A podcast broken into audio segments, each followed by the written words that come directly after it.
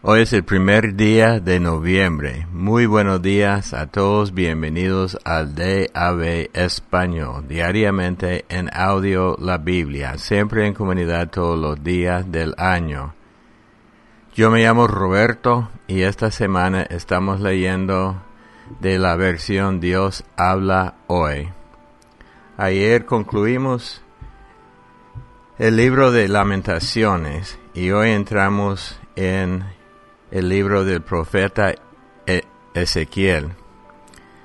Bueno, como hemos comentado, eh, hay cuatro profetas que se llaman profetas mayores, Isaías, Jeremías, Ezequiel y Daniel, y muchos que se llaman menores, como Miqueas, uh, Sofonías, y hay varios. Ezequiel es muy único en el libro, en los libros de profecía, tiene un estilo diferente. Ezequiel, y voy a darles una pequeña introducción, como todos los profetas, él habla mucho del juicio de Dios. Entonces, casi todos los profetas en el Antiguo Testamento siempre llamaba a la gente al arrepentimiento para evitar el juicio y el juicio y después la esperanza. Y igual sigue hoy. Ezequiel también eh, como profeta tenía que hacer eh, acciones simbólicas, igual que Oseas y Jeremías, haciendo cosas simbólicas para enfatizar el mensaje del Señor. Siempre en, Ezequiel vemos no solamente la profecía de, los juicios de Dios, sino la esperanza. Y me llama la atención porque así somos los seres humanos.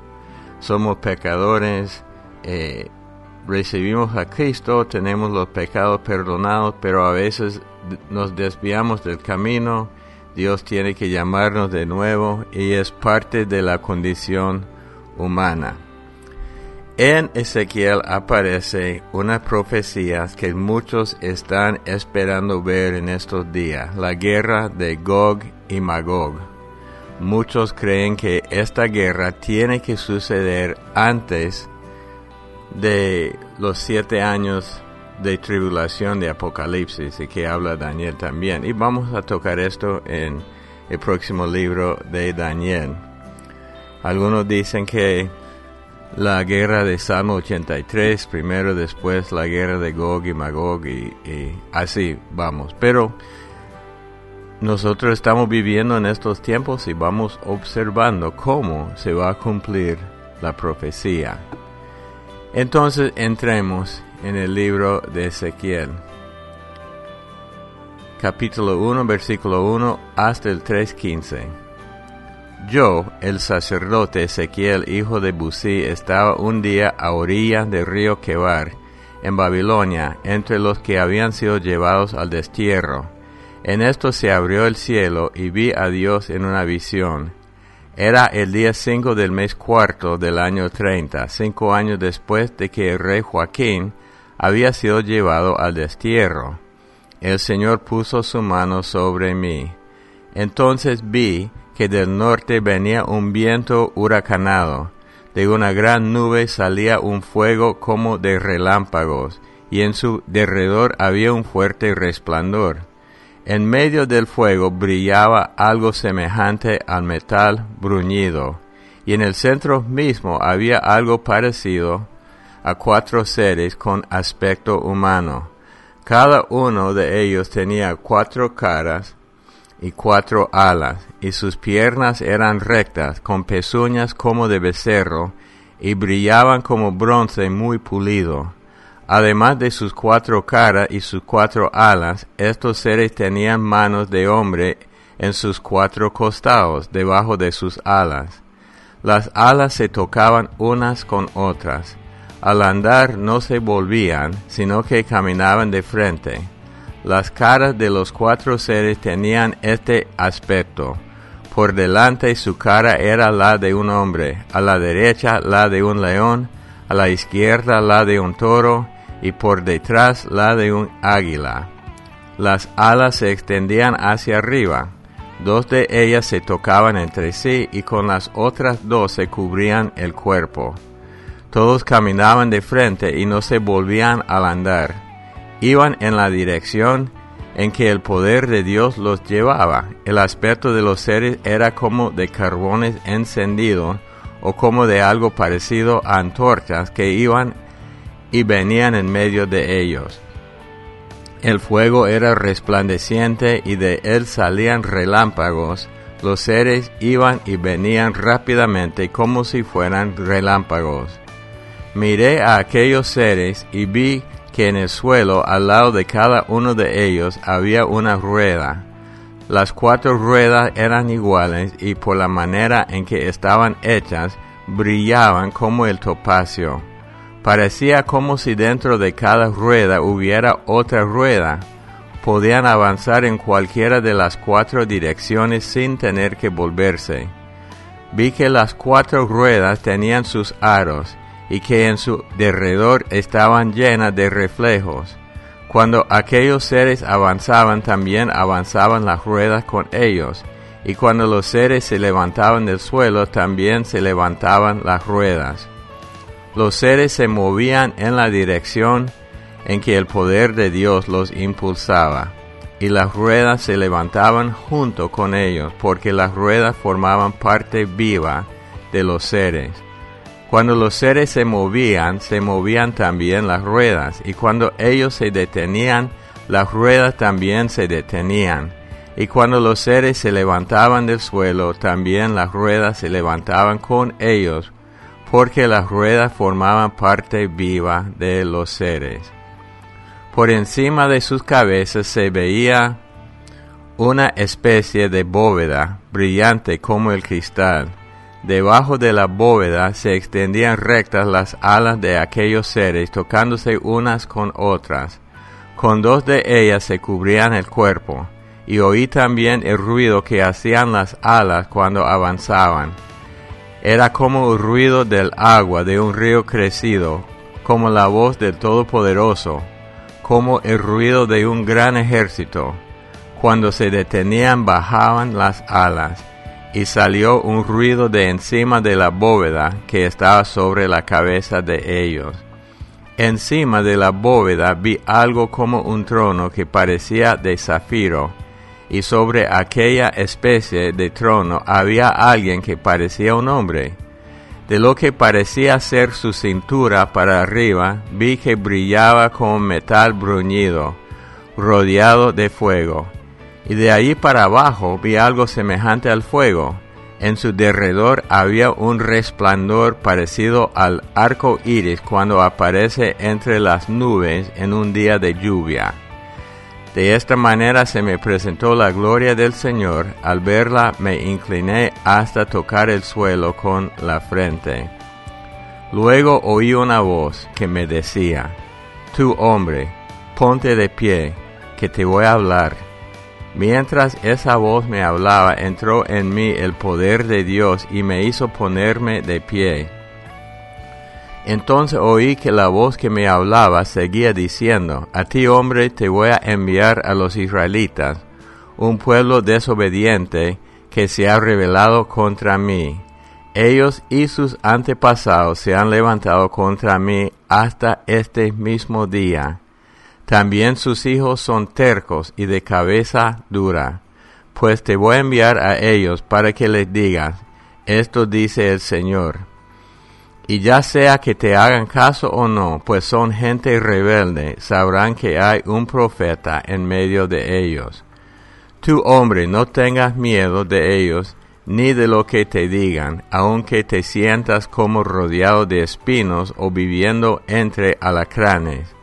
No tengas miedo de lo que te digan, ni te asustes ante la cara que pongan, por muy rebeldes que sean Tú comunícales mis palabras, ya sea que te hagan caso o no, pues son muy rebeldes. Atiende bien lo que te digo, y no seas rebelde como ellos. Abre la boca y come lo que te voy a dar. Entonces vi una mano extendida hacia mí, la cual tenía un escrito enrollado. La mano lo desenrolló delante de mí estaba escrito por ambos lados. Eran lamentos, aye de dolor y amenaza. Entonces me dijo, tú hombre, cómete este escrito y luego ve a hablar a la nación de Israel. Abrí la boca y él me hizo comer el escrito. Luego me dijo, trágate ahora este escrito que te doy y llena con él tu estómago. Y me lo comí, y me supo tan dulce como la miel. Entonces me dijo, ve y comunica al pueblo de Israel lo que tengo que decirle. Yo no te envío a un pueblo que habla una lengua complicada o difícil de entender, sino al pueblo de Israel. No te envío a naciones numerosas que hablan idiomas complicados o difíciles que tú no entenderías. Aunque si yo te enviara a esos pueblos, ellos te harían caso. En cambio, el pueblo de Israel no va a querer hacerte caso porque no quiere hacerme caso a mí. Todo el pueblo de Israel es terco y de cabeza dura. Pero yo voy a hacerte tan obstinado y terco como ellos. Voy a hacerte duro como el diamante, más duro que la piedra. No les tengas miedo ni te asustes ante la cara que pongan por muy rebeldes que sean Luego me dijo, escucha atentamente todo lo que te voy a decir y grábatelo en la memoria. Ve a ver a tus compatriotas que están en el destierro, y ya sea que te hagan caso o no, diles, esto dice el Señor. Entonces el poder de Dios me levantó y detrás de mí oí un fuerte ruido como de un terremoto a levantarse de su sitio la gloria del Señor. El ruido lo hacían las alas de los seres a rozarse unas con otras, y las ruedas que estaban junto a ellos. El ruido era como el de un gran terremoto. El poder de Dios me levantó y me sacó de ahí, y yo me fui triste y amargado, mientras el Señor me agarraba fuertemente con su mano y llegué a Tel Aviv, a orillas del río Kebar donde vivían los israelitas desterrados, y durante siete días me quedé allí con ellos, sin saber qué hacer ni qué decir. Hebreos 3 Por lo tanto, hermanos, ustedes, los del pueblo santo, que han sido llamados por Dios a ser suyos, consideren atentamente a Cristo Jesús, el apóstol y sumo sacerdote, gracias al cual profesamos nuestra fe. Pues Jesús ha sido fiel a Dios, que lo nombró para este servicio, como también Moisés fue fiel en su servicio en toda la casa de Dios. Pero a Jesús se le ha concedido más honor que a Moisés, del mismo modo que el que hace una casa recibe más honor que la casa misma. Toda casa tiene que estar hecha por alguien, pero Dios es el que hizo todo lo que existe. Así pues Moisés como siervo fue fiel en toda la casa de Dios, y su servicio consistió en ser testigo de la cosa que Dios había de decir. Pero Cristo como Hijo es fiel sobre esta casa de Dios que somos nosotros mismos, si mantenemos la seguridad y la alegría en la esperanza que tenemos. Por eso, como dice el Espíritu Santo en la Escritura, si hoy escuchan ustedes lo que Dios dice, no endurezcan su corazón como aquellos que se rebelaron y pusieron a Dios a prueba en el desierto. Allí me pusieron a prueba los antepasados de ustedes, aun cuando habían visto mis obras durante cuarenta años. Por eso me enojé con aquella generación y dije, andan siempre extraviados en su corazón, y no han querido conocer mis caminos. Por eso juré en mi furor que no entrarían en mi reposo. Hermanos, cuídense de que ninguno de ustedes tenga un corazón tan malo e incrédulo que se aparte del Dios viviente. Al contrario, anímense unos a otros cada día mientras dura ese día de que habla la escritura, para que ninguno de ustedes sea engañado por el pecado y su corazón se vuelva rebelde. Porque nosotros tenemos parte con Cristo, con tal de que nos mantengamos firmes hasta el fin en la confianza que teníamos al principio. Por lo cual dice, si hoy escuchan ustedes lo que Dios dice, no endurezcan su corazón como aquellos que se rebelaron. ¿Y quiénes fueron los que se rebelaron después de haber oído la voz de Dios? Pues todos los que Moisés había sacado de la tierra de Egipto. ¿Y con quienes estuvo Dios enojado durante cuarenta años? Con los que pecaron, los cuales cayeron muertos en el desierto. ¿Y a quienes juró Dios que no entrarían en su reposo? A los que desobedecieron. Y en efecto vemos que no pudieron entrar porque no creyeron. Salmo 104, del 1 al 23.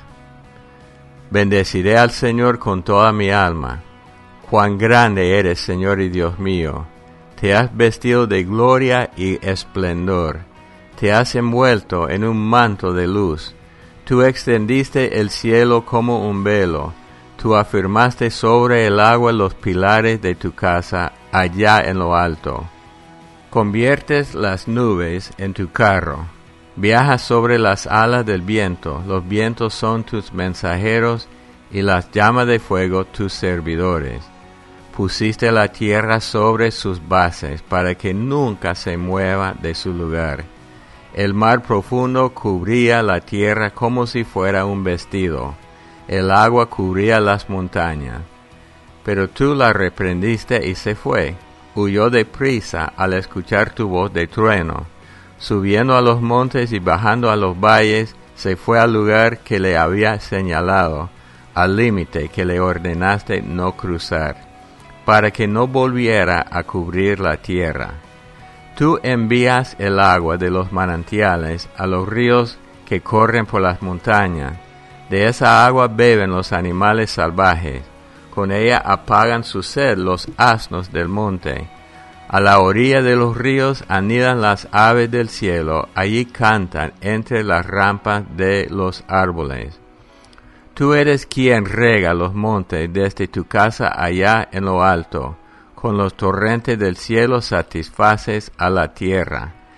Haces crecer los pastos para los animales y las plantas que el hombre cultiva para sacar su pan de la tierra, el pan que le da fuerza y el vino que alegra su vida y hace brillar su cara más que el aceite. Sacian su sed los árboles, los cedros del Líbano que el Señor plantó en ellos anidan las aves más pequeñas y en los pinos viven las cigüeñas. Los montes altos son para las cabras y en las peñas se esconden los tejones. Hiciste la luna para medir el tiempo, el sol sabe cuándo debe ocultarse.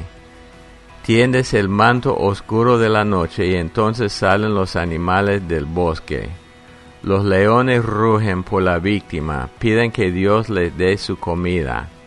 Pero al salir el sol se van y se acuestan en sus cuevas. Entonces sale el hombre a su labor y trabaja hasta la noche. Proverbios 26, versículos 24, 25 y 26. El que odia lo disimula cuando habla, pero en su interior hace planes malvados. No le creas si te habla con ternura, pues su mente está llena de maldad. Aunque trate de ocultar su odio, su maldad se descubrirá ante todos. Bueno, el inicio de Ezequiel era curioso. Dios este, enseñándole cosas del cielo, este, raptándolo para ir a otro lugar. Y muchos dicen que lo que, no, no, lo, no cristianos, muchos no cristianos dicen que lo que vio Ezequiel fue un ovni, pero son cosas espirituales. La verdad es que hay extraterrestres, siempre han habido, pero son espíritus de otra dimensión. Bueno, quiero eh, comentar algo de Hebreos. Porque en este capítulo el autor y el Espíritu Santo, porque dice, por eso como dice el Espíritu Santo en la Escritura, está exhortando a la gente a no endurecer su corazón. Y lo dice varias veces, como, eh, como la gente en el desierto endureció su corazón y sufrió las consecuencias, Dios una tras otra vez dice que debemos tener un corazón suave delante de Dios, porque el corazón duro es incrédulo y uno nunca va a ir en los caminos de Dios. Versículo 10, 15 hace como un resumen, por lo cual dice, si hoy, si hoy escuchan ustedes lo que Dios dice, no endurezcan su corazón como aquellos que se rebelaron, hablando de la gente en el desierto. Pero nosotros habíamos leído en Jeremías que ellos pidieron la palabra de Dios, pero después con corazones duros rechazaron. Hay algo muy importante. Todos nosotros tenemos ideas, todos nosotros tenemos deseos. Hay cosas que queremos ver en nuestras vidas y todos nosotros tenemos problemas con otras personas, pero en medio de todo, Dios nos puede hablar. Y si no nos habla, tenemos que tener paciencia que Él nos indique qué debemos que hacer. Pero cuando sabemos lo que es la voluntad de Dios, el cuidado que debemos tener es no endurecer nuestros corazones por no eh, porque no nos gusta lo que Dios nos dice, porque no nos gusta lo que dice la Biblia. Hoy día la gente está inventando de nuevo su propio Dios. Yo conozco cristianos que tienen a Dios a su propia imagen y semejanza, porque el Dios de ellos siempre les dice lo que ellos quieren escuchar. Pero nosotros no podemos ser así, ni podemos ser duros de corazón.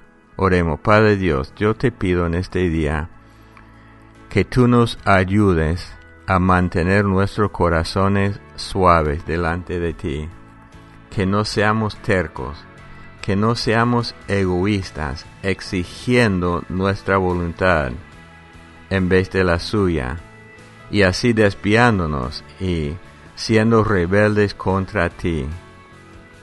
Tú nos adviertes en muchas maneras en las escrituras de que no debemos rebelarnos contra ti ni contra tu palabra, más bien debemos tener unos corazones abiertos a ti, aun cuando no entendemos lo que nos está diciendo, aun cuando no nos gusta, aun cuando no nos parece, porque nosotros vemos muy poco. Tú ves todo desde desde el punto de vista de la eternidad. Yo pido, Señor, que todos en esta comunidad, que todos nosotros tengamos corazones bien suaves en el nombre de Cristo Jesús. Amén. Bueno, si tiene comentarios, quiere comentar sobre Ezequiel, Hebreos, aún los Salmos, en Estados Unidos, Canadá y Puerto Rico, el número para llamar es 877-212-1815. En México, 55-4170-7522. Y por la aplicación WhatsApp de cualquier lado del mundo, más 505-8177-3708. Siempre un placer para mí ser parte de esta comunidad. Los amamos mucho, que Dios los bendiga y hasta el día de mañana.